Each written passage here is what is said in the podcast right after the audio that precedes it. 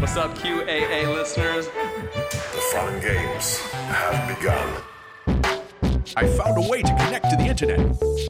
I'm sorry, boy. Boy. Boy. Welcome, listener, to chapter 226 of the QAnon Anonymous podcast, the Trump Indicted episode. As always, we are your hosts, Jake Rockatansky. Allie Mezei. and Travis View. Folks, we finally got him. Yep. And by him, I of course mean Julian. He got a little too far out of line. You sent him to a re education camp where hopefully he'll learn some manners and uh, come back a better man. But uh, yeah, we actually we all agree that uh, after he has spent the past uh, four and a half years producing this podcast, he was entitled to a little spring break. Yes. So uh, he will be uh, appearing on the uh, next premium episode. But after that, he's going to be logging off for the next few weeks and uh, hopefully flushing out the internet poison from his brain. God. Yes, I, I can only imagine after having months of having to edit the main show, the premium episode, and then also all the crazy, you, you know, research and uh, mind melting that I can only imagine came with Manclan. Uh, yeah, our, our, our poor boy, we, we wish him well. Yeah, yeah, he will come back uh, refreshed and full of more energy than ever to continue abusing me specifically. So, looking forward to that. Yes. Uh, meanwhile, do not write to me about any audio uh, difficulties or uh, technical uh, mess ups that uh, happen uh, from now on in the QAnon Anonymous podcast. All right, I think we're good to go. So, in addition to Julian, we also got Trump. The 45th president of the United States has been indicted. Manhattan prosecutors are accusing Trump of falsifying business records with the intent to conceal illegal conduct connected to his 2016 election. And to help us make sense of those charges, we'll be uh, talking to our legal correspondent, Allie Mezei. And Ali, thank you so much for joining us again to help us make sense of this. Yeah, you're welcome. You know me. I love crime. Of course, we'll also discuss how the QAnon community and the conspiracist right generally is reacting to the news. And uh, finally, we'll chat about an insider Anon who appeared on 4chan who has attempted to reassure Trump supporters that everything is going to be okay.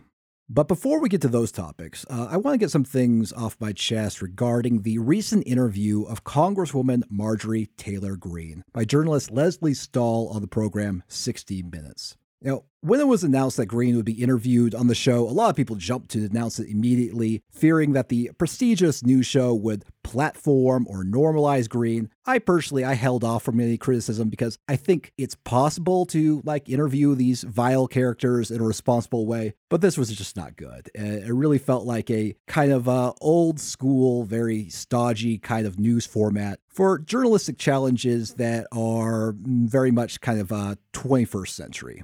Yeah, you can't just try to force what they did in like y- you know the '60s, where y- you know it'd be like one very sensible liberal and then like one very sensible conservative, and we hear each of their opinions on like the you know one of the three nightly news shows, you know, with a you know a handful of anchors, and you know people walked away and they made their own decisions. Like you you you can't do that with a politician like Marjorie Taylor Greene. Yeah. Right. And I, I think that people tend to, at this point, like have strategies about how to turn those um, those interviews or engagements into fodder for themselves. And you need to prepare for that and engage with that and perhaps do something novel in order to stave off that possibility. Right. Yeah. It didn't work very well. Uh, like, for example, Lesley Stahl brought up, you know, uh, for example, Marjorie Taylor Greene claiming that uh, Democrats are all pedophiles, and, you know, Greene basically doubled down on that accusation. The program, for example, didn't like put into context the ways in which, um, you know, queer people are demonized with these kinds of horrifying accusations, the history of it, the way it's used to justify violence. I think this kind of information would have been relevant context for those kinds of accusations. Now, Lesley Stahl did bring up some of the horrifying conspiracy theories that Greene pushed in in the past, such as the claim that the Parkland shooting was a false flag. And then when Greene claimed that she never said that, the Green shows a Facebook post in which Greene does, in fact, affirm that uh, the shooting was a false flag. But on the topic of QAnon, Stahl only mentions it in the context of Greene saying that she believed false things because of QAnon and kind of like apologizing for that on the uh, House floor. Shortly after she arrived in Washington, the Democratic led House ousted her from her committees because of her past endorsement of violence against some Democratic leaders and her history of embracing QAnon that she explained in a speech on the House floor. I stumbled across something, and this was at the end of 2017, called QAnon. I was allowed to believe things that weren't true. Wait, did she say I was allowed to believe things? I was allowed to believe things. It was, yeah, I don't, it's a very strange phrasing. Uh, she doesn't mention, for example, that she actually, she did stumble upon this in uh, late 2017, and she actually stumbled upon it, according to herself, because she heard about it from Pizzagate promoter Liz Crokin. It's a fact she did not mention on the House floor. She also did not mention the fact that she promoted it, uh, you know, for over a year. You know, again, all of this would be, I think, interesting, relevant context for the 60 minute segment. And here's Sure. my thing, you know, there's nothing wrong with like evolving your views and admitting you're wrong. You know, that's healthy growth. You know, everyone has expressed beliefs that they now regret. That's a normal part of being human, whether or not you're Sure. a politician. But when you're a member of Congress and what you believe directly translates to what kind of laws get passed, I feel like people are entitled to information about why you came to those beliefs and like how you changed. Uh, Because like five years ago, Marjorie Taylor Greene believed that there was a secret operation to take down the worldwide cabal, and there were military intelligence officials who were leaking clues about this operation on 4chan, and she believed this as a 43 year old woman. So, you know, eh, in order to believe these things, you have to have zero understanding of how like government works and how military works. And it's just incredibly naive and psychotic. Greene also said that Hillary Clinton murdered JFK Jr. in a plane crash. Well, she was allowed. I mean, she was finally allowed to believe these things. They had been kept, you know, they had been sort of kept away from her for a while. she has to run for Senate, right? So she runs for Senate in New York City. Okay, so she becomes senator um, in New York City, and yes, I could dive into uh, Kennedy getting killed in the plane crash because isn't it interesting that he had announced he was going to run for Senate just before he died in a mysterious plane crash? But anyway, so that's another one of those um, Clinton murders, right? Just another one of those. Yeah. If nothing else, I feel like, you know, with her new position in Congress, if she still believes this, that, you know, she could help solve an unsolved murder that a lot of people, including the National Transportation Safety Board and the report about the plane crash, thought was due to mere pilot error. So, you know, that's uh, feels like I need some clarification on how exactly that went down. Now, Greene has insinuated that she lost faith in QAnon because Q said that the 2018 midterm elections were safe. And um, what really happened was that Democrats did really well in Congress during that election. But I know this explanation is bullshit because I found posts of Greene uh, referencing Q drops in a positive way after the 2018 election. I think that it that actually is not like a terrible like attempt at a dismount because finally it's something that like one you can point to it and it doesn't sound crazy so you're not putting off like more completely bonkers things that you believe into the public with your disavowal like oh well he made a concrete Mm. prediction about the um the election and it didn't happen so that like almost seems like a reasonable reason to leave it but it just kind of hides everything that lays under there Yeah, yeah, yeah. It does. It does. It does sound like, you know, it does sound like a reasonable way a person might decide that Q is no longer legit. I know that Anons were very, very unhappy with that 2018 election. So it's even plausible. But again, I saw her, like, for example, respond positively to a uh, Q drop uh, decode from QAnon promoter Lisa Mae Crowley after that 2018 election. So she was very much in the community um, and still believing in the Q drops after that happened. So again, this is bullshit and it's provably bullshit, and no one will really talk about it. And also on top of that, after she was elected, while she was, uh, you know, uh, Congresswoman elect, she tweeted out an article on Gab about QAnon in which she claimed that it was the first accurate article about people following Q. And it's basically just a pro QAnon blog post that claims that QAnon is, quote, about millions of people waking up to the lies. So, you know, we, we just don't have the full story about Marjorie Taylor Greene's relationship with QAnon and precisely how she entered it. We know that she got from Liz Crokin and then also how she exited it. And um, this interview didn't really help clarify these matters. But on to uh, weightier matters because Trump makes history the very first ex president to be arraigned in court. So, Allie, curious, like, what can you tell us about these charges? Are they serious? Are they treason? Is he going to Gitmo? Um, well, are they serious? Um, we'll discuss that a bit later. Are they treason? No. And are they go is he going to Gitmo? Probably not. And by probably not, I mean absolutely okay. not. You cannot put United States citizens right. in Guantanamo Bay. Um Okay. So it's been all over the news. Donald Trump just got indicted on 34 felony counts in a state court in Manhattan. But there seems to be a whole lot of confusion as to whether or not the charges will actually stick. And a lot of the time when dealing with conversations about Trump, people run their mouths so much or assume that rules just don't apply to him, which, uh, you know, I think that there's a reasonable, it's somewhat reasonable to start thinking that. But a lot of the chatter around it kind of assumes that this is going to be some sort of Calvinball scenario. So, but it, it seems like even some very erstwhile liberal pundits have their doubts about whether or not the charges against Trump will stand up to scrutiny. I will say that based on a quick survey of legal pundits and also lawyers who run their mouths on Twitter, it seems like people who practice in New York State tend to be a bit more confident about the strength of the indictment. And I want to say that there are all sorts of weird nuances to state law and its application that are really hard to grok if you don't have experience practicing there. And um, this is unfolding in a New York State criminal court. So there are going to be about a trillion little legal questions and nitpicks, and for the most part, we can only really speculate as to how the judge will rule on them based on people's experiences, past rulings, and the plain letter of the law. And also, I want to say that in my experience, state court judges are a little bit more mercurial than federal judges, but maybe that's just in the states where I do most of my practice. And, you know, questions of a fact will have to be decided by a jury as well, and you never know what a jury is going to do.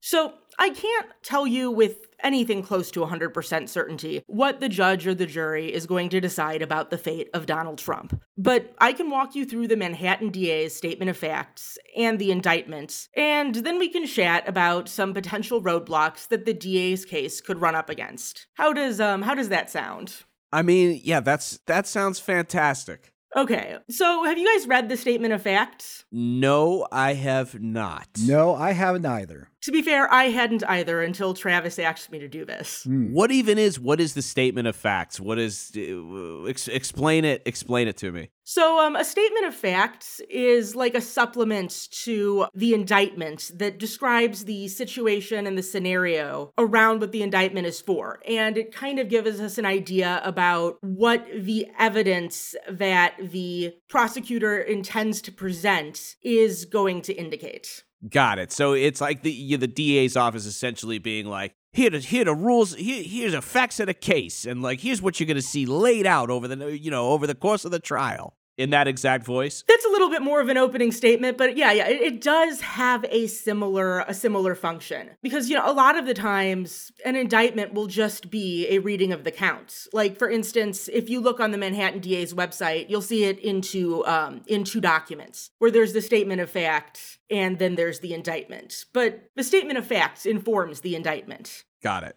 The statement of facts files with the indictment alleges a scheme between Trump, his attorney Michael Cohen, and American Media Inc., which is the parent company that owns the National Enquirer tabloid. And I'm going to call AMI for short. This scheme, which happened before the 2016 presidential election, involves a plot to identify and purchase negative information about Trump in order to quash its publication and thereby influence the 2016 presidential election. Okay. According to the prosecution, in August 2015, there was a meeting in the New York Trump Tower between Trump, Michael Cohen, and AMI's CEO, David Pecker, where Pecker agreed that AMI would watch for people trying to sell damaging stories about Trump to the media, and then he would come to Cohen whenever they found something. The plan hatched here is described as a catch and kill scheme, where AMI would approach sources and buy the publication rights to their stories, but then never print those stories. Trump was then supposed to reimburse AMI for those expenses.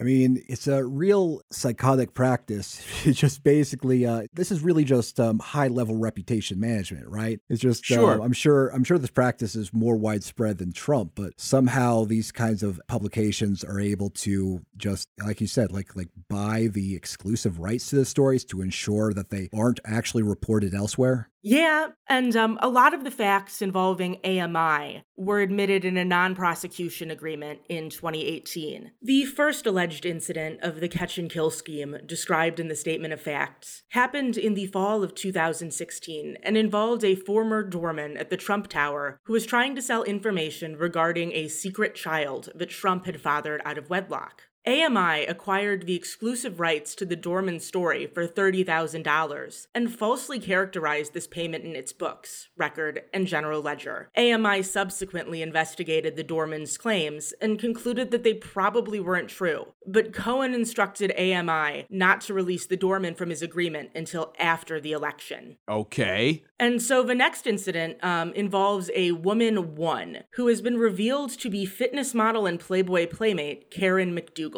In summer 2016, AMI contacted Cohen and said that McDougal was alleging that she had an affair with Trump while Trump was married. From the indictment, The defendant did not want this information to become public because he was concerned about the effect it could have on his candidacy. So thereafter, Trump, AMI CEO, and Cohen had a series of discussions about who should pay off McDougal to secure her silence. The statement of facts alleges that after discussing it with Trump and Cohen, AMI paid off McDougal, agreeing to give her $150,000 for agreement not to speak out about the affair, and to feature her on two magazine covers and also give her a byline on a series of articles about her non Trump related adventures. Like with the Dorman, AMI falsely characterized the payment to McDougal in its books and records, including in its general ledger. In September 2016, Cohen and Trump were recorded discussing how best to reimburse AMI for catching the McDougal story and how they could obtain the rights to the story. An arrangement between AMI and Cohen in which AMI would transfer the rights to McDougal's story to a shell company owned by Cohen later fell through.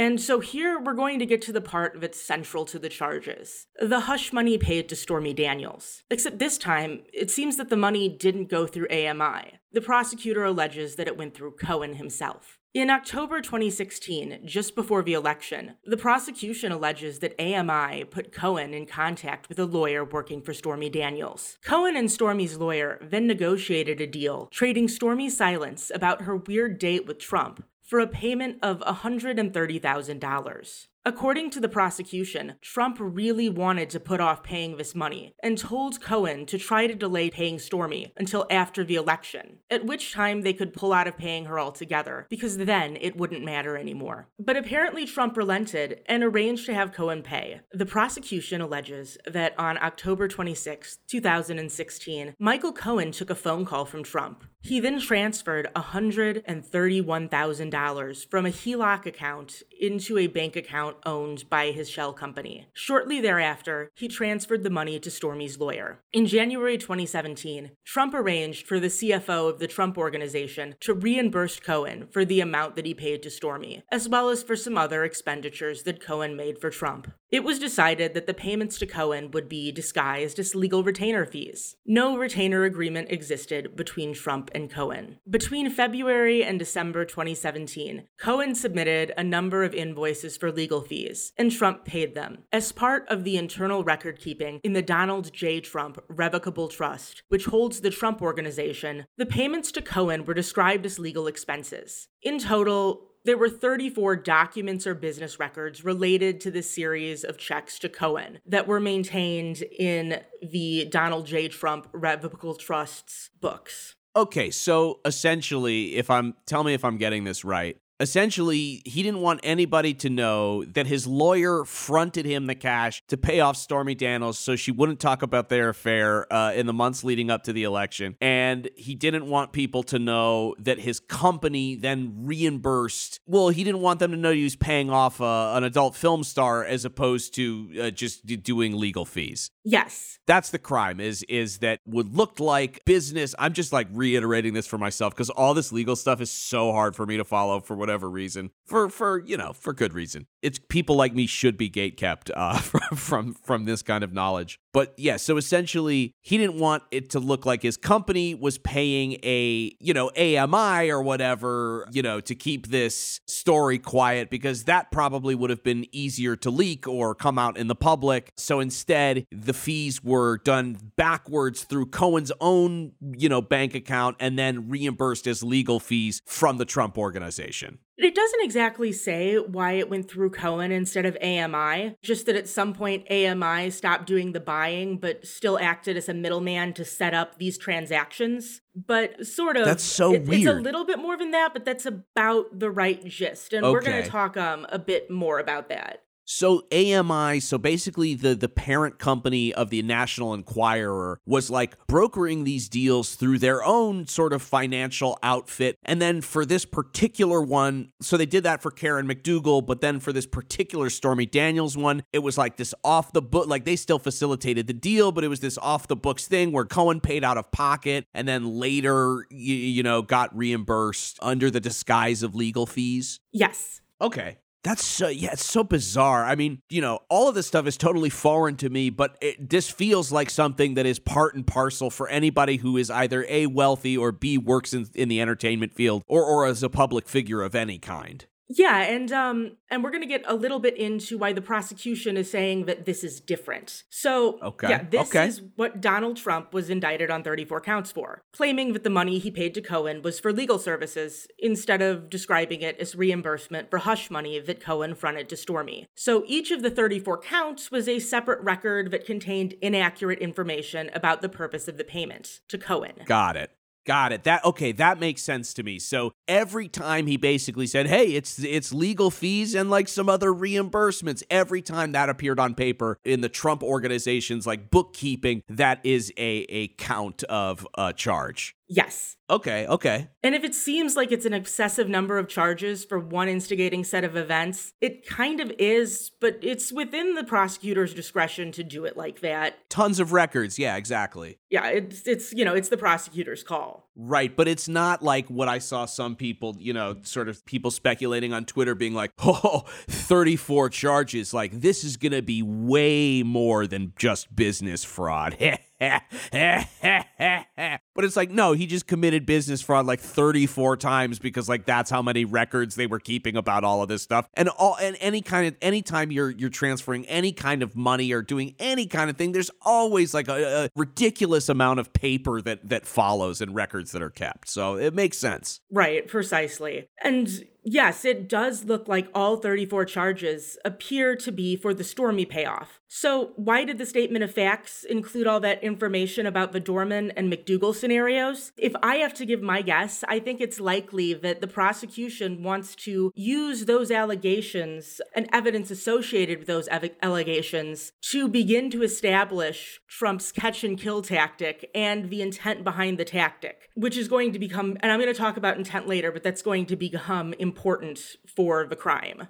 So it has to be that like he did it with the intent of what, like lying to v- or or misrepresenting we'll see, himself we'll see. as okay, okay. I'm I'm getting ahead of myself. I'm sorry. But yeah, no, no, you're going in the right direction. Okay. So Trump's pleaded not guilty to all 34 counts, and it's looking like the case will be set for a jury trial sometime early in 2024. I wouldn't be surprised if it got pushed back for some reason. Now, with the facts on the table, we can take a look at the statute that Donald Trump was charged 34 times under. Section 175.10 of the New York Penal Code, which is falsifying business records in the first degree. So, according to the New York Penal Code, A person is guilty of falsifying business records in the first degree when he commits the crime of falsifying business records in the second degree, and when his intent to defraud includes an intent to commit another crime or to aid or conceal the commission thereof. All right, so that's not a super helpful definition. No, no, I'm I'm lost.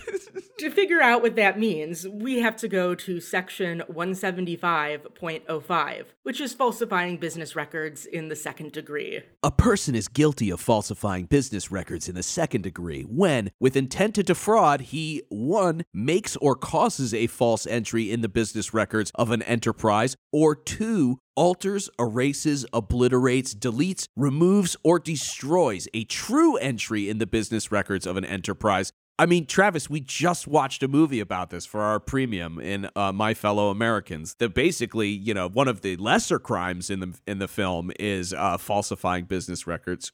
Okay, or number three, omits to make a true entry in the business records of an enterprise in violation of a duty to do so, which he knows to be imposed upon him by law or by the nature of his position. Or Number four, prevents the making of a true entry or causes the omission thereof in the business records of an enterprise. So basically, you, it can't just be an oopsie, I'm, I forgot. It has to be an oopsie, I'm pretending to forget for X, Y, and Z. Yeah, yeah. Got it. Okay. So, falsifying business records in the second degree is a Class A misdemeanor. However, once there's that additional intent to commit, aid, or conceal a crime, as described in Section 175.10, it becomes a Class E felony. Being felonies, Class E felonies are more serious than misdemeanors, but they're also New York's least serious type of felony. For the purpose of illustrating the relative gravity of the crime, I have gathered together a handful of nonviolent New York Class E felonies for listeners to contemplate. Excellent. Negligent homicide, theft, welfare or insurance fraud, or stripping parts from automobiles, where the value of what you take is between $1,000 and $2,999. Ah, this is the the catalytic converter clause. Yeah. Doing graffiti that causes $250 of damage to someone else's property, selling between 25 grams and 4 ounces of weed, possession of precursor materials of methamphetamine, buying over $100 worth of things from vending machines using fake coins. Ah, they got me. My fa- my favorite crime. Digging up a grave and stealing the bones you find there.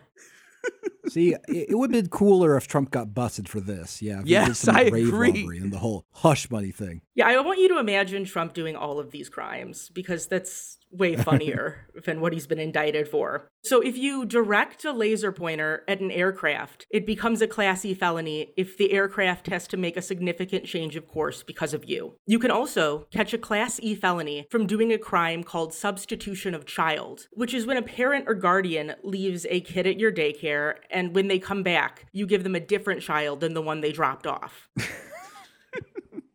Oh, well, that's, That's also a funny caper. I mean, that's quite a caper, but I, I'm a little shocked that this is equivalent to using counterfeit currency to buy a $100 worth of Snickers. Like, you know, giving someone Yeah, the wrong kid and then stealing a $100 worth of Snickers are apparently equivalent in the state of New York. And grave robbing. Yeah. So, yeah, there are a lot of other crimes in this category involving tampering with sports betting, bribery, falsifying or concealing various documents, and then things like contempt of court and witness intimidation. Um, and I've kind of simplified some of these, but that's broadly the sort of thing a Class E felony is. Theoretically, if the jury convicted Trump for this, he'd have to have a sentencing hearing, and there the judge would determine if and how long he'd go to prison based on the facts of the case. The judge would also have to decide at that hearing whether or not he'd serve his sentences concurrently, meaning they're all being served at the same time, or consecutively, meaning one after the other. And I think that there would be no way that these these um these sentences could be consecutive. They would have to be concurrent. So the top end of prison on this is about four years. Does Trump have any previous like convictions in New York?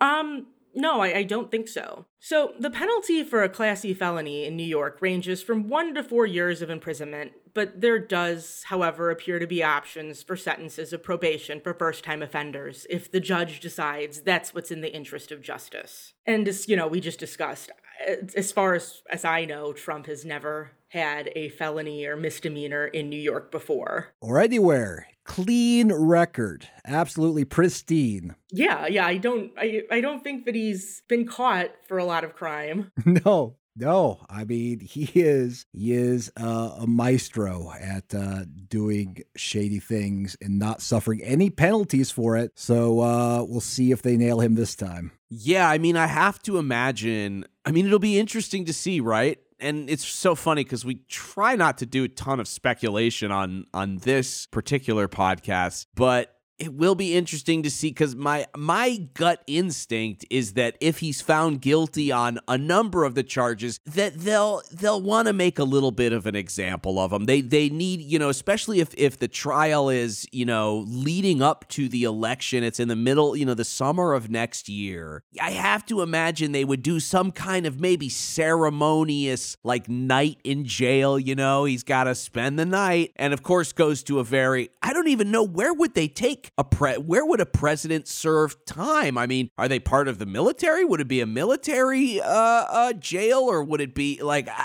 Allie, do you have any idea? Well, usually if you're convicted on a state offense, you are going to be put in a state prison. So I would assume some sort of like jailhouse for a short sentence. And I'd guess that he would get to spend his time in like his one night, in theory, if that was what happened, his one Yeah. night in a cell on his own. That's that's what I would guess if that was the scenario, but I don't know 100%. Yeah, I mean, it's you know, it's tough. It's tough. I don't think it would be, you know, an Epstein scenario just because any bad thing that Trump has to say about anybody, he's already said a hundred times over publicly and online and wherever he wants to. So I don't know, mate. Yeah, it'll be interesting to see what happens. Uh, for sure, no, no, any like meaningful consequences. Uh, I, I can safely say that. Right. So, okay, now I'm going to go through a couple of potential issues with the indictment that have been the subject of discourse in the media and on the internet. Many people questioning whether the charges will stick have brought up the statute of limitations. A statute of limitations is a law that sets a deadline for filing a lawsuit or criminal charges based on the type and the date of the offense. New York's statute of limitations for falsifying business records is five years, meaning that five years after the crime occurs, a prosecutor can no longer bring a case against the defendant. The latest of the alleged falsifications happened in December 2017, which was over five years ago.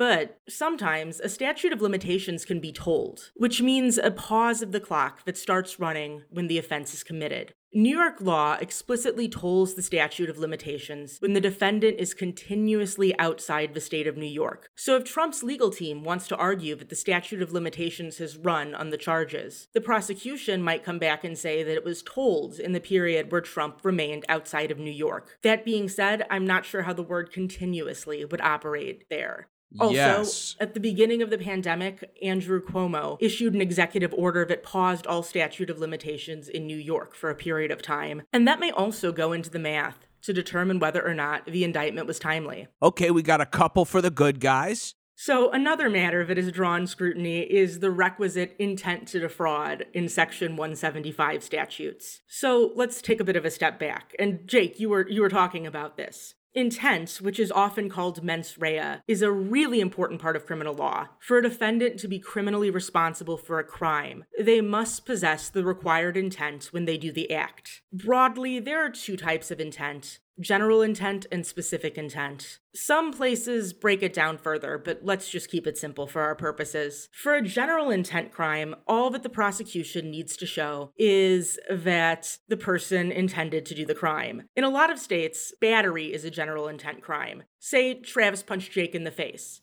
And I was prosecuting mm-hmm. Travis for battery in one of these states. Yes. All I would have to show is that Travis punched Jake on purpose, as opposed to swinging his arm and accidentally hitting Jake or something like that. Okay, so different than if Travis just, you know, did the old Simpsons of like, see, I'm going to stand on one end of this room and I'm going to swing my arms. And if you walk into me, it's your fault. Right, exactly. Okay. They meant to do the thing. But for a specific intent crime, the prosecution must prove that the defendant acted intending to achieve a desired outcome. For example, in most states, burglary requires a person to enter a property with the intent to commit another crime like theft. And in this case, the Section 175 crimes about falsifying records require that the defendant falsify the records with the intent to defraud. If the prosecutor doesn't even allege that the document falsification was done with the intent to defraud, then Trump can't be convicted. But many people familiar with New York law such as the bloggers at Just Security, have pointed out that New York State has a very broad definition of intent to defraud for the purpose of falsifying business records. Some people have been kind of confused by this because the United States Supreme Court has limited the intent to defraud to the intent to deprive people of money or property or to cause other pecuniary loss, but that only applies to federal fraud statutes. What we're dealing with here is a New York State statute. And according to New York's case law interpreting a New York statute, the intent to defraud can be established when a defendant acts for the purpose of frustrating the state's power to faithfully carry out its own law. And on this standard, the law doesn't require prosecutors to show pecuniary or potential pecuniary loss to the government or anyone else. So, as the Just Security blog explains, if the prosecution could show that Trump falsified or knowingly directed the falsification of the records in order to frustrate the power of New York State officials to, for instance, regulate elections or administrate taxation, then the prosecution would be able to satisfy the element of intent to defraud that we see in both the misdemeanor and felony Section 175 crimes. And this gets on to another similarly related issue about intent that a lot of people have been debating over with this. So, both the misdemeanor and felony document falsification charge require that intent to defraud, but we're not talking about the misdemeanor here. We're talking about the felony. And the felony, which is what Trump is charged with, requires the prosecutor to further show that there was an intent to commit another crime or to aid or conceal the commission thereof. So, this, of course, has left people questioning what crime that is, because Trump hasn't been charged with any other crimes as of right now. And the indictment and the statement of facts don't exactly spell it out for us. But during a press conference, Manhattan DA Alvin Bragg dropped some hints about what those crimes Trump allegedly was committing, aiding, or concealing were. He claimed that Trump may have been trying to obscure a scheme to violate New York election laws, to circumvent the federal campaign contribution cap, and to cover up the false statements that AMI included in its own record keeping. So you might be asking, why would a hush money payment violate federal campaign contribution laws? As Jake pointed out, this happens all the time in entertainment. Well, under federal election law, an individual can only make a $3,300 donation to a presidential candidate, and in kind donations can be viewed in the same light as cash donations. Because Cohen buying Stormy silence was intended to benefit the Trump campaign, it might be considered an in kind donation by Cohen. And remember, making this improper in kind contribution is one of the crimes that Michael Cohen pled guilty to in 2018. But some people think that that's not going to be enough for the purposes of this case, because what Cohen pled guilty to was a federal crime. And according to Mark Pomerantz, who worked on the investigation before resigning from the Manhattan DA's office, says that there is no precedent in New York State as to whether or not a prosecutor can point to a federal crime in order to illustrate intent for the purposes of felony record falsification. However, that kind of runs contrary to a purely textualist interpretation of the statute which just says a crime without limiting it to New York State crimes.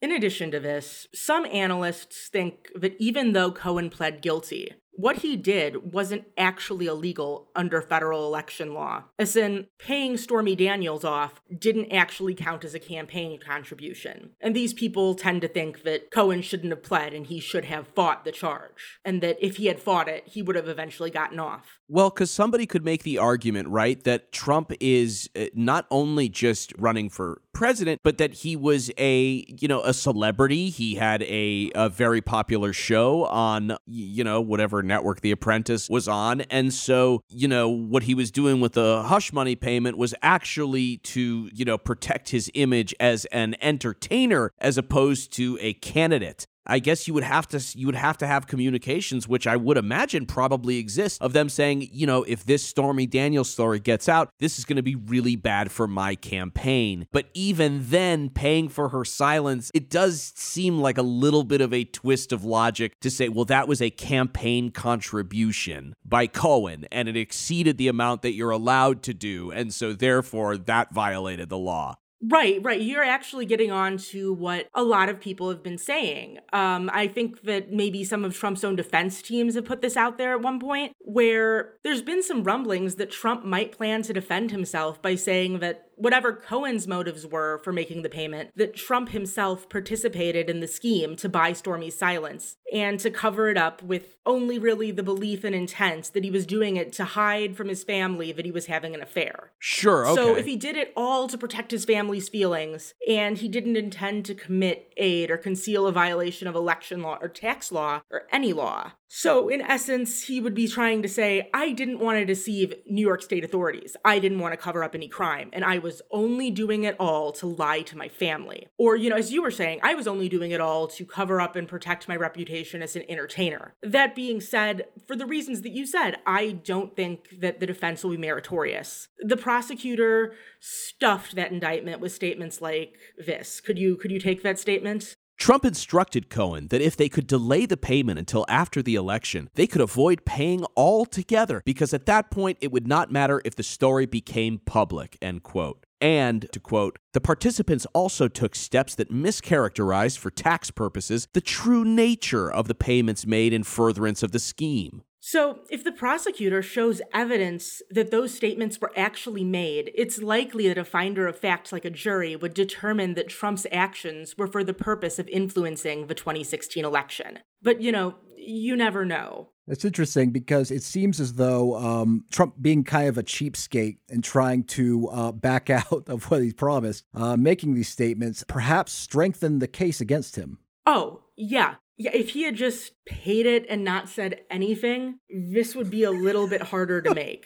And he would have an easier time defending it. That's funny.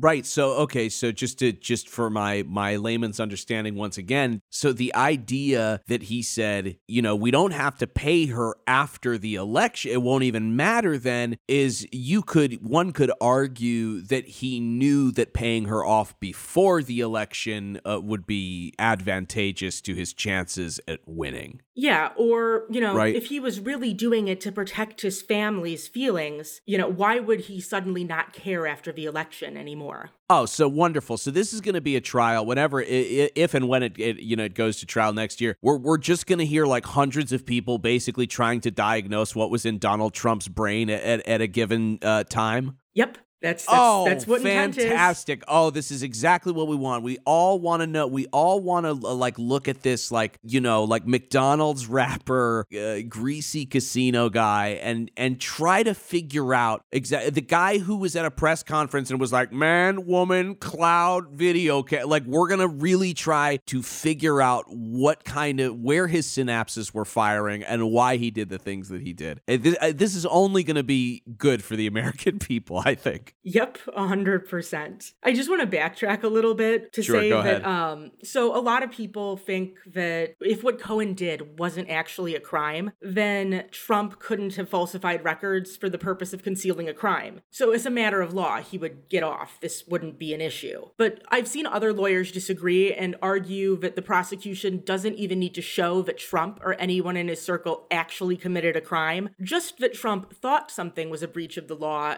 and that he falsified the records with the intent to cover that up. So, yeah, it's just more stuff about what's going through Trump's brain. Yeah. A lot of it's going to, like, you know, it's going to depend on what Trump knew, what Trump said, what Trump instructed people to do. And based on all of those facts, the jury is going to have to determine what they think Donald Trump was thinking. And no wonder people are losing their minds over this. I think everybody that is, you know, that understands just how bad Donald Trump was for the country at large, you know, they've gone through you know, about a dozen different experiences of people talking about these potential illegal acts that he did and what was going through his brain and, and what's going to end up happening and what are the consequences going to be. I mean, we've been through this enough times and had, you know, him completely escape any kind of responsibility or or suffer any kind of consequence that now it's, you know, I think you almost have to sort of talk yourself up and go, "Oh yeah, well,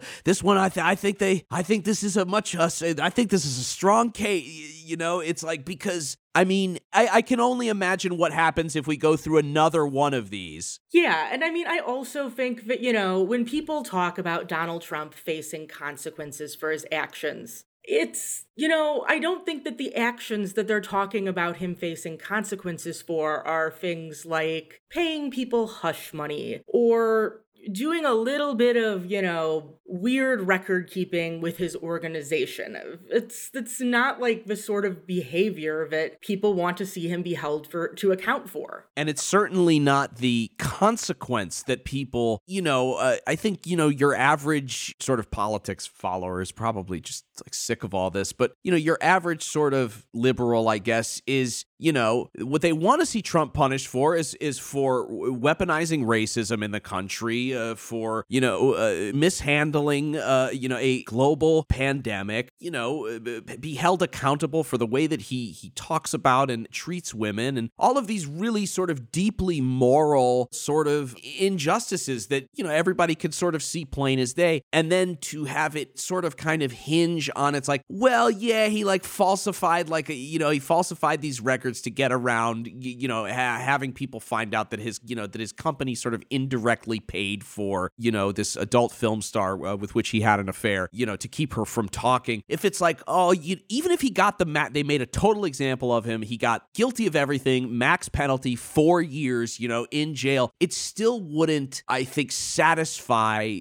you know, most people because the crimes that he's already gotten away with, or, you know, the alleged crimes that you believe he's already gotten away away with just pale you know they're they're much more you know what i'm trying to say it's like they're much more egregious than than even the best outcome of this scenario. They're more morally weighty than doing something to frustrate the administration of new york tax law yeah, exactly. Yeah. Yeah, and I think that that's kind of one of the reasons why, you know, if anything ever comes out of the investigation in Georgia into the pressure that he put on state election officials into changing the results of the mm-hmm. election, I think that one is going to be one much more interesting, but also much more salient to conversations about him facing consequences for his actions. I think that's a mm. really good point. And and you know, people who are optimistic at least you know who who I I read on Twitter are hoping or or are convinced that you know this is the the first shoe to drop. This is the the shortest wall closing in and that there will be taller and more inescapable walls to follow. Right, right. Yeah.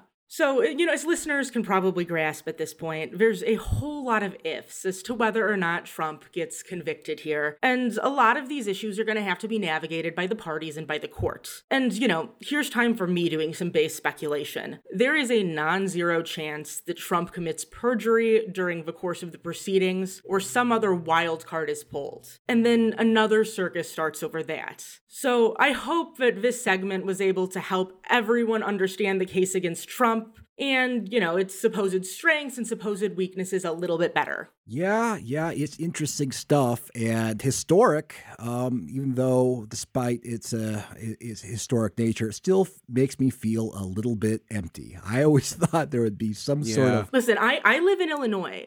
If you're if you are the yeah. executive, you're supposed to go to prison. Oh yeah, right. that's just a they, they have a they have a special suite for uh, uh, uh Chicago uh, for, for the Illinois governors in, uh, in, the Illinois prisons. Here, here's yeah, my strategy yeah. on how Donald Trump gets out of this. There's some sort of I don't know if you can do this under uh, New York law. There's a recall election for the governor, and then Rod Blagojevich somehow gets elected governor in New York, mm. and then Rod oh, Blagojevich pardons Trump as a favor for pardoning him. Well, commuting a sentence. Ooh, that is some 11D chess. Yes. Yeah, that would that would complete the circle. But yeah, all this stuff, like honestly, like it, it's nice to kind of understand it on a just kind of a simple, realistic level because you see so much baking out there about how this is all gonna shake out. And it's, oh God, it's just it's so exhaust it's so exhausting to me to the idea that for fun people want to dive into like every tiny uh, minutia of this legal case and listen to a dozen legal ex- experts about what could and could not happen and the the idea that this will continue for a year uh, uh, you know, before you know, before he even sees the inside of a court case is just, I don't know. It's it's exhausting. It's overwhelming to me. Uh, I'm sure. I'm sure we will get some some new Q drops in the midst of it. And like every everything he does and every single part of this, even though it's kind of empty, is just going to generate so many news pieces, so many opinion pieces, so many online fights, so many podcasts, so many blogs. Yes. And it's all about Donald Trump. It's like this guy has just been on my TV screen and in the forefront of my mind for like the last 7 years or some or something like that. And it's just all of these things is just like, oh, well, now they're to there's to be a whole yeah, like a whole new podcast devoted to, you know, what Trump's like daily uh prison life was for 24 hours, you know, that he served or something like that. And it's just I don't know. When are we done with this, you guys? When do you when do you think this ends? There is no end. Do you think that on like in like the Ad Astra, like you know Martian colony or whatever, you know when they're running like crazy, you know space missions in you know zero g or low grav moon buggies, do you think that people will still be talking about Donald Trump? Do you think there will be uh, news updates on like what level of decomposition his bones are at? You know, we can um, we can commit a New York State classy felony by checking. we yes, we we we absolutely could. And uh, Travis, I understand that you know with this uh, very sad news for people in the QAnon community that they have you know they feel some type of way about about all of this. Yeah, of course. You know, this was not the uh, result, you know, obviously, that uh, QAnon followers were expecting. They thought that uh, Obama and Hillary and Comey and these sorts of people would be locked up for heinous crimes instead of like, Yeah. instead of first Trump getting these state charges for, you know, falsifying business records. It honestly could not have gone worse for them in terms of what they hoped for and what they believed. It mm. really it could not have gone more uh, how they did not expect. And and you you know for in that perspective you know as much as i think it's very ugly i do understand the schadenfreude uh, being enjoyed by you know many uh, uh liberals everywhere. It's got to i mean it's hard not to you know want to feel good about your your sort of political you know the craziest fringe of your of your political spectrum just having to eat a tremendous humble pie Well, I mean, he also like ran in 2016 on lock her up, lock her up. And it's kind of funny when the lock her up guy may or may not be getting locked up. Yeah, and the hmm. people who you know you called snowflakes, and you know did you know they couldn't hang with you, they were too soft. That they're now back in your face on on social media apps, going lock him up. That's right, we got the lock up. not you guys. Your guys locked. You know it's gotta. It's tough, tough place to be in. Now, of course, the QAnon community, uh, one thing that they do have going for them is uh, eternal optimism. So uh, they didn't, mostly didn't let these events dampen their spirits. In fact, they actually think it's a good thing and it's going to lead to the kinds of storm that they were hoping for. One QAnon promoter on Twitter, who goes by the name Santa Trump, speculated that the indictment needed to happen in order to get the real bad guys. And uh, he said this. Durham needs precedent. Trump gets the slings and arrows first, and then it boomerangs back on the real baddies. It must be done right. It must be done according to the rule of law. It must carry weight. So Oh. yeah, a lot, a lot of QAnon followers they made reference to Q drops. They made reference to a boomerang. Uh, supposedly, uh, this is the belief that first he needs to suffer some sort of criminal consequences, and then it's going to come back on the guy, all the people that they actually want arrested. Let's see how that goes. So shortly Yes. after the indictments, uh, Trump took to Truth Social in order to denounce the indictments, and in doing so, he did one of his classic Trump misspellings. So Trump's post was meant to say. These thugs and radical left monsters have just indicted the 45th president of the United States. but he misspelled indicted, so it instead says this. Radical left monsters have just indicated the 45th president of the United States. Oh, Trump, you scamp. I know. Classic, classic. You know, it's like there's lots of theories why he constantly makes these misspellings. Like he might may simply not give a shit. This may be an intentional strategy to get liberals to spread his post on, for example, Twitter, where he's not posting right now, so that's you know, so that the you know the libs can sort of make fun of the the spelling, and then in doing so, actually spread his message, which you know I always thought was an interesting idea. Huh, that is interesting. A lot of laymen don't really know legal terms, so I think that there's probability that it's an hmm. honest mistake. All right, we'll see. But of course, in QAnon world, misspellings matter, and so they thought that this misspelling was actually a secret message. Uh, for example, the QAnon vlogger And We Know speculated that the misspelling was actually uh, referring to an earlier Q drop that used the word vindicated. Uh, President Trump says these thugs and radical left monsters have just indicated the 45th president of the United States of America. Did you catch that? So he added an A in there. Indicted is what it's supposed to say, right? Well, if you go to the Intel board at 3371, posted July 8th, 2019, allowing anonymous folks to go out there and research, sometimes you need to take one for the team publicly before you are, you ready? Vindicated as a hero. Indicated, vindicated. It's a stretch. I give it a B minus. well, yeah. This is what they're working with. So, other QAnon followers pointed to another Q drop, which stated that first indictment will trigger massive population awakening. So, this is a 2019 Q drop. And of course, at the time, there was a belief that was referring to, you know, Comey, Obama, Hillary, someone like that, that they would be indicted. And then this would herald the Great Awakening. Of course, in light of recent events, this Q drop has been reinterpreted to mean that actually it's Trump's indictment that's going to lead to the Great Awakening. And this is going to boomerang on them. Let's go back to post 3717, the December 17, 2019. It says the following First indictment unseal will trigger mass population awake. First arrest will verify action and confirm future direction. They will fight, but you are ready. Marker 9. So, yes, this first arrest, this first indictment, has now shown everyone the path. Everything has been set in motion. They took the bait. Everything is prepared now to go after the deep state players. So they're still winning, actually. In, oh, their recent stream I was going to say they're they're winning they're winning even more because now they've got something to decode again. Look, if the storm came right and Hillary Clinton went to jail, there'd be no need for any kind of Q drops because the Q would have predicted it. It happened, and they were living in the beginnings of, of the utopian society that that they imagine. But with with Trump indicted and sort of on the ropes, you get to actually, you know what, you know what you've got about how many Q posts were there, Travis? Do you know off the top of your head uh, uh, about? Nearly five thousand a little less than 5,000. Good news, you've got nearly 5,000 posts to go through again and see how they interpret this new uh, spectacle that's that's happening that seems completely impossible so you know that there's a, a secret sort of conspiracy behind it all. Yeah, yeah, you know, it's the um the filler's over and the plot's rolling again.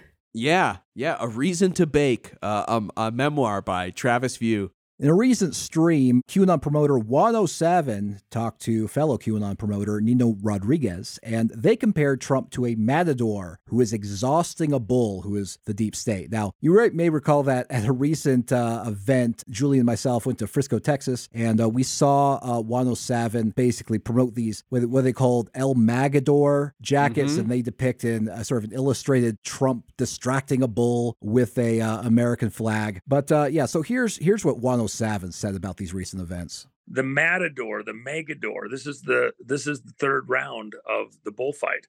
Um, the bull is getting tired. Trump taunting the bull, as you're saying, is exactly what we want. Correct? Trump has wanted this. They, we need the deep state to make this move. Correct? Well, okay. Let me say it the way Trump said it at Waco the other day. Uh, President Trump said, "This is a battle to the death." This is life and death. Uh, uh, we're going to go in there and kill the deep state. Um, side point was that guy wearing um a deep underground military bases shirt? Yes, yes, he was. A yeah. dumb mm-hmm. shirt. Yeah, dumbs. Yep. Mm-hmm. Mm-hmm. Yeah, Nino Rodriguez. Something I thought was interesting was that this was not the only place I saw that matador metaphor when talking about Trump. I also heard it when uh, I saw Lara Logan appear on Steve Bannon's podcast, and she basically talked about the exact same thing. And so now what's happened is that the matador is in the ring, right? We've gone through the first stage of the bullfight right where everybody was bringing out the bulls and the fanfare and uh, and and getting the crowd ready and then you you had you know the the uh, lower matadors who are in the ring tiring out the bull. That's what we've been going through. We've been tiring out the bull with the election fraud and uh, Russia collusion and all of these things. But obviously Trump is the matador. So 107 actually he claims he speaks to Lara Logan, so this seems to indicate that he's at least telling the truth in that case. So if you ever see someone comparing Trump to a matador, they probably got that from QAnon. That's such a weird um, metaphor she used there at the end, where she's saying that we're the lesser matadors, tiring them out with election fraud and with Russia collusion. Where it seems like she almost gets the roles reversed there for a second. Like, wouldn't the lesser matadors be the, you know, the anti election fraud claims or the Russia collusion claims that Trump had to fight against and were wearing him down? It, it just doesn't seem like, you know, her extended um, her extended metaphor that she uses to give herself and other influencers like her in that space a place in the grand plan really hangs together. Yeah, I think you're right. And I think you actually just passed the audition to appear on Steve Bannon's podcast. You'll be replacing Lara Logan because you are more cogent in your metaphors. oh, no.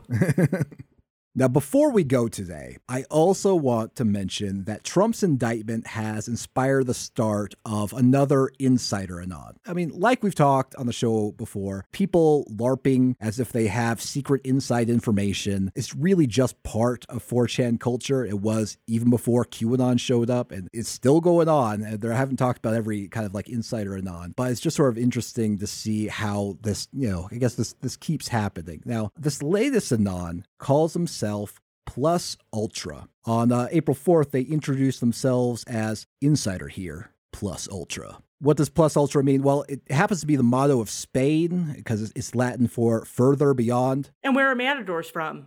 Spain. Oh, there you go. That's this true. is a Q Oh, wow. Matador. That makes sense. But, you know, knowing 4chan's roots as an anime board, a Plus Ultra is probably more likely a reference to the media franchise My Hero Academia, which is based on the superhero manga of the uh, same name. So here's Plus Ultra's first post, and uh, they did great right out of the date because they did two misspellings in the very first sentence. They spelled indictment as insistament, and they also spelled Obama as Osama. So great, great, whatever. But uh, so here's how this particular non kicked things off. You can see the Trump indictment as a loss, or you can see how it opens the door to prosecution of Clinton, Bush, Cheney, and Osama. Maybe he's just alive.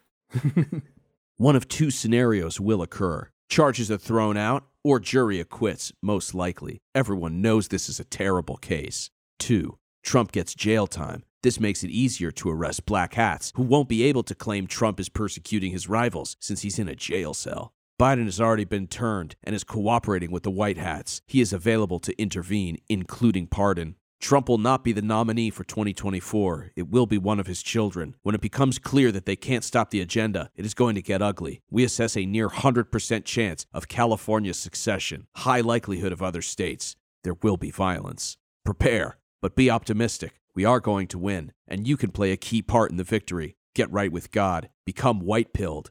Build. Encourage. Optimism is contagious. Worthy questions may get an answer.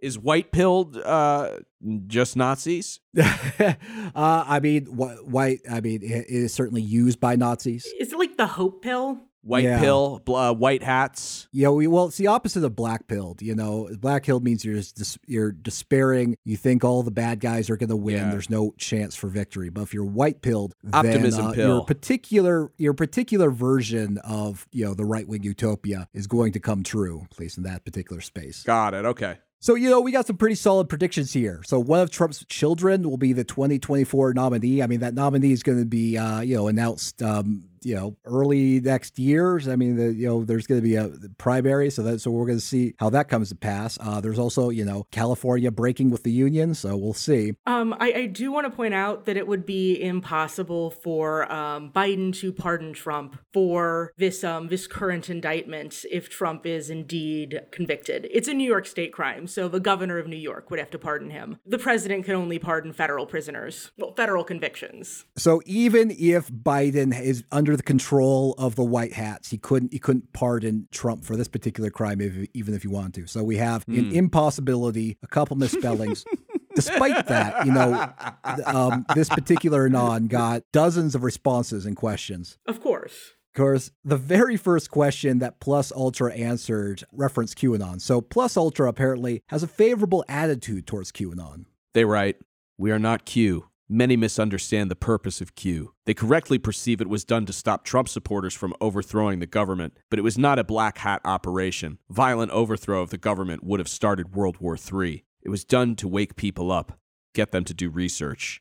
So they're saying essentially that um, they, they sort of agree that that QAnon was was, was a type of psyop, but uh, you know, but it was done with good intentions to prepare people for you know this this mass awakening triggered by Trump's arrest. That's right. So they they, they do ag- agree that Trump was some kind of psyop in order to like pacify Trump supporters, but also that's a Right. good thing. Right, right. It's very, yeah, it's very strange tone. It's basically like, yeah, based on everything you know, you guys are going through, like you would have been right to, uh, uh, you know, violently overthrow the government. And look, we were looking out for, we were looking out for you. You know, we we wanted to pacify you and and get people to to sort of, you know, get on the same wavelength, you, you know, about their beliefs, you know, and then let the, you know, wait for the big boys to come in and and do the violence in some way, some capacity, I guess. Mm. I don't know. All all feels a, a little familiar to me. Play the hits. Plus Ultra also fielded a question about Bimini Road, and this is an underwater rock formation in the Bahamas, speculated by some to be an ancient man made road to Atlantis. But most geologists have concluded that's just a naturally occurring formation. But this is Plus Ultra's take on it. Bimini is probably from an ancient advanced civilization before the flood, possibly a colony of Atlantis. The ice shelves were larger, so the sea level was lower then. A lot of the ruins of the antediluvian civilizations are along those ancient shorelines, which are now under about a hundred feet of water. Isn't this the um the stuff that was put forth in that Graham Hancock Netflix show? I'm pretty sure that they had an entire spot on the Bimini Road in there. Yes, yes, yes. They referenced this in the bizarre pseudo archaeology show uh, Ancient Apocalypse. So probably picked it up from there. It is, I mean, the it is it is a concept uh, decades older than that. Here we also get uh, get some good old flood geology, saying like you know what there was an ancient flood that uh, washed away and caused a lot of destruction. So perhaps they're trying to push a kind of young Earth creationist kind of view. Hmm. Or, or a pre-civilization civilization. I mean, this this this kind of stuff is like Gaia shit. Like like root races. Yeah, yeah, we are getting into some theosophical kind of nonsense at the same time. So, Plus Ultra also says that we're returning to space. We can build a space elevator, Anon. Orbital ring, proposed by Paul Birch. Cheap access to space solves many economic problems. Pay off the national debt with a few asteroid mining missions. Space based solar power for far less than the cost of fossil fuels. Protection against ICBM launches. A return of hope. And a mission to redirect young people's attention onto. That seems cool. Yeah, yeah, you know, this is a very optimistic kind of thing. So from from this post, you might get the idea that Plus Ultra has a you know very uh, positive view of what the future holds. But this particular on uh, also speculated that we're facing destruction from weapons of mass destruction. And uh, Plus Ultra said this. Right now, we assess a near certainty that Russia will deploy nuclear weapons against the U.S. in the near future. I do not have information to share on how many payload, targets, dates, etc. It may be one or two rogue military bases get wiped out, or entire cities like DC and New York, or something a lot worse. There are maps that estimate where the safer places are. Consult those maps and consult God for guidance. Nuclear weapons could get deployed in the conflict surrounding secession, but we are mostly concerned about a Russian action. Now, it gets worse because, according to Plus Ultra, a race war is actually going to start soon. Oh, sure. Yeah. Why not? Great. Wow, so they're just really putting a lot of stuff on this is kind of like early early chan sort of or or you know the race war and you know the nuclear you know the nuclear fallout is coming i mean this is a little bit more traditional i would say like like kind of towards like a john Mhm. Titor sort of thing where there's Exactly, like just yes, telling like yes. a big big story yes yes 100% okay so they say we don't support racial violence but we believe others are going to start a race war pretty soon. May not break out everywhere but it's going to be bad in a lot of big cities. Supreme court actions will contribute but the main factor will be one of the trump kids winning the election. Of everything that he said the idea that the nation would decide to elect any of the trump children is probably the most ridiculous. Yeah, I know. Listen, they they just don't have it. I really feel like Donald Trump is a singular Yeah. character in his ability to plow through the political system the way that he did. But uh, yeah, so like I said, uh, so so far this Insider Non has only done two threads. I don't think has that Q magic. My prediction is that even if this Anon decides to continue posting, it will fade into obscurity like uh, many many that have come before it. But I just thought it was interesting that this this particular um, I guess practice and tradition of insider anon larpers pretending to dish out secret information and all the 4chan anons playing along is uh, still happening even to this day. Allie, uh, where can people find your additional work, your musings? Uh, would you like people to find you? um, you can find me on Twitter at Panail Decalcify. I don't post that much. Usually it'll be about Chicago or something like that. Yes, and if you yes, if you'd like to politely harass uh, Allie, you can follow her there. Thank you so much for your uh, explaining to me. You know, I wouldn't call myself a dumb guy, but when it comes to legal jargon and uh, you know very specific clauses, you know, within the fabric of, of the legal documents, you know, I really appreciate uh, you explaining it to us in a way that makes sense. And now I don't have to sound so stupid in real world conversations about uh, Trump's uh, impending impending trial. Well, you're welcome, Jake. Thanks for having me on. Yes, thank you so much. Thanks for listening to another episode of the QAnon Anonymous podcast. You can go to patreon.com slash QAnon Anonymous and subscribe for $5 a month to get a whole second episode every single week, plus access to our archive of premium episodes. And if you are already a subscriber, thank you so much. It helps us stay advertising free and editorially independent. For everything else, we have a website, QAnonanonymous.com. Listener, until next week, may the deep dish bless you and keep you. It's not a conspiracy, it's fact. And now, today's auto cue. But if you want to get out there, get out. One thing with me, the nice part, I went through it. Now they say I'm immune. I can feel, I feel so powerful. I'll walk into that audience. I'll walk in there. I'll kiss everyone in that audience. I'll kiss the guys and the beautiful women and um, everybody. I'll just give you a big fat kiss. No, but there is something nice. I don't have to be locked up in my basement, and I wouldn't allow that to happen anyway.